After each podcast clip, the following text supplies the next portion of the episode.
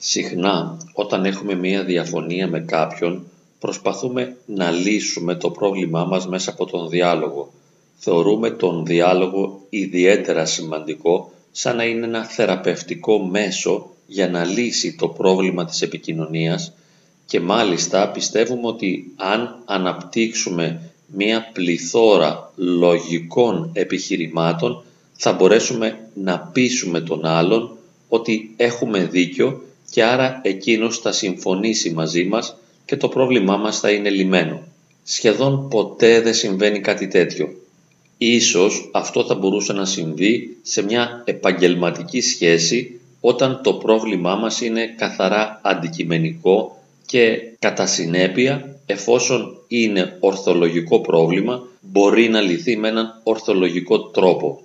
Όμως ακόμη και στις επαγγελματικές σχέσεις υπησέρχονται πάντοτε ψυχοσυναισθηματικές καταστάσεις και πολλές φορές είναι τα αισθήματα που μας προσδιορίζουν και όχι η λογική. Ιδιαίτερα βέβαια αυτό συμβαίνει στην επικοινωνία με τα αγαπημένα μας πρόσωπα, με αυτούς με τους οποίους συμβιώνουμε, αλλά και με τους στενούς μας φίλους.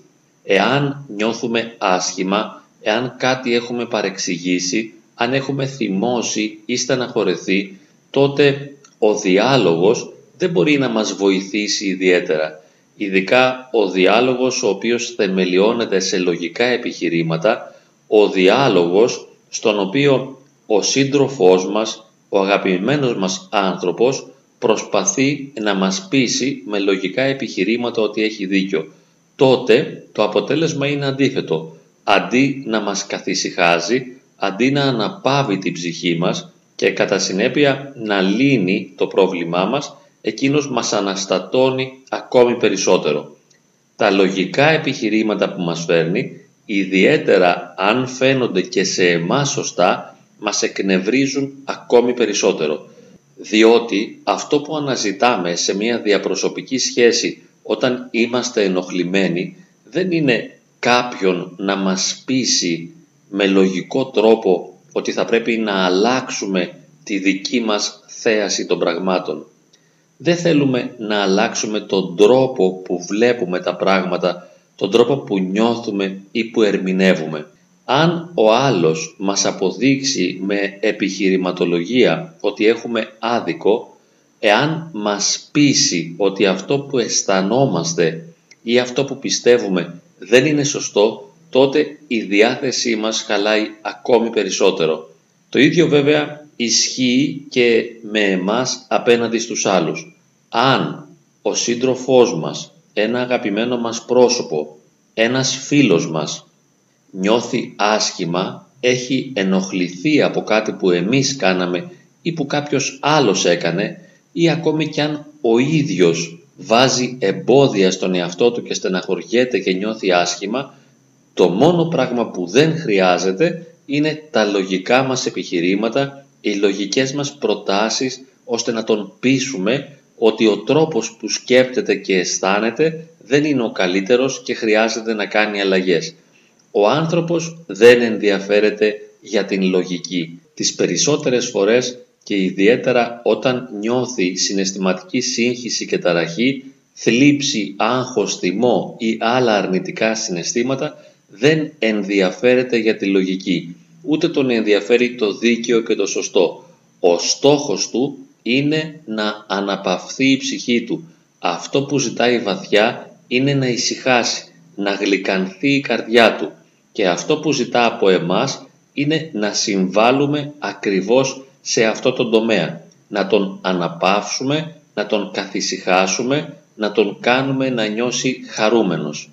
Εάν τα επιχειρήματά μας το υποδεικνύουν σωστούς τρόπους, σωστές τακτικής αντιμετώπισης των δυσκολιών, τότε αυτό χειροτερεύει τη δική του βιωματική κατάσταση και βέβαια και εμείς αποτυγχάνουμε και ενώ προσπαθούμε να τον βοηθήσουμε και ενώ νομίζουμε ότι τον βοηθάμε αναπτύσσοντας τα επιχειρήματά μας, στην πραγματικότητα τον καταρακώνουμε και τον κάνουμε να νιώθει χειρότερα, οπότε θα στραφεί εναντίον μας. Θα μας αμφισβητήσει, θα διαφωνήσει θα βγάλει περισσότερο θυμό η θλίψη, η άγχος, η ένταση και αυτό που θα γίνει είναι καυγάς. Τότε εμείς θα αναρωτηθούμε, μα γιατί ενώ του μιλάω λογικά και ενώ του λέω το σωστό δεν με ακούει; Μα έχω δίκιο σε αυτό που του λέω. Γιατί δεν το κάνει, γιατί δεν συμφωνεί μαζί μου; Έχεις δίκιο, αλλά το δίκιο σου είναι ένα άδικο δίκαιο, διότι δεν παίρνει υπόψη του τη βιωματική κατάσταση του άλλου και δεν έχεις ενσυναίσθηση ώστε να μπεις στη θέση του άλλου, να νιώσεις αυτό που νιώθει και εν τέλει να δοκιμάσεις να τον αναπαύσεις, να τον ησυχάσεις και να τον χαροποιήσεις. Θέλεις να του δείξεις λάθη και να του πεις σωστά. Και τα δύο αυτά δεν ωφελούν. Ούτε χρειάζεται να ακούσει τα λάθη του, ούτε θέλει να μάθει ποιο είναι το σωστό.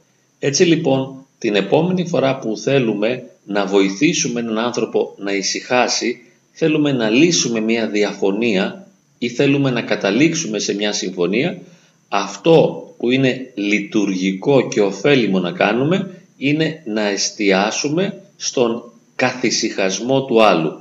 Ο στόχος μας είναι να τον αναπαύσουμε, να τον ηρεμήσουμε, να τον κάνουμε χαρούμενο.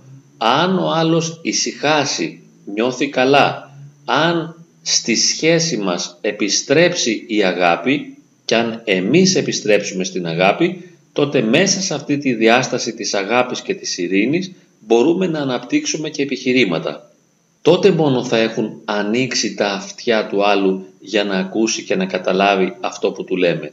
Όσο είναι ταραγμένος και συγχυσμένος, όσο δεν νιώθει όμορφα αλλά νιώθει άσχημα, δεν έχει καμία διάθεση ούτε να ακούσει το σωστό ούτε να μάθει τα λάθη του. Οπότε οδηγούμαστε από αποτυχία σε αποτυχία από σύγχυση σε σύγχυση, από μπέρδεμα σε μπέρδεμα. Γι' αυτό και λέμε, με αυτόν τον άνθρωπο δεν μπορώ να συνονοηθώ. Άκρη δεν βγαίνει μαζί του. Δεν βγαίνει μαζί του άκρη, διότι δεν μπορείς να τον πείσεις ότι τον αγαπάς. Δεν μπορείς να τον ησυχάσεις, δεν μπορείς να τον ηρεμήσεις, δεν μπορείς να τον αναπαύσεις. Είσαι, χωρίς να φταίς βέβαια, σε μια λανθασμένη τακτική. Ακολουθείς λανθασμένη μεθοδολογία. Έτσι λοιπόν κάθε ένας από εμάς ας δοκιμάσει την επόμενη φορά που θέλει να λύσει μια διαφωνία ή μια σύγκρουση με κάποιον άνθρωπο ο οποίος ταλαιπωρείται, ο οποίος είναι αγχωμένος, ο οποίος νιώθει υπερένταση και νευρικότητα, υπερβολικό άγχος ή θλίψη, αντί να επιχειρηματολογεί και να εστιάζει στον ορθό λόγο, ας περάσει στη διάσταση της καρδιάς και ας δοκιμάσει να αγγίξει την καρδιά του άλλου, το συναισθηματικό κόσμο του άλλου και αν τον αναπαύσει, αν τον βοηθήσει να νιώσει ήρεμος και χαρούμενος, τότε και ο ίδιος θα ωφεληθεί. Γιατί η ωφέλειά μας είναι ο ησυχασμός του άλλου. Η ωφέλειά μας δεν είναι η αυτοδικαίωσή μας. Η αυτοδικαίωση εξοργίζει περισσότερο τον άλλον και αυτό δεν συμφέρει τη σχέση μας. Ο στόχος είναι πάντοτε η ειρήνη και η αγάπη.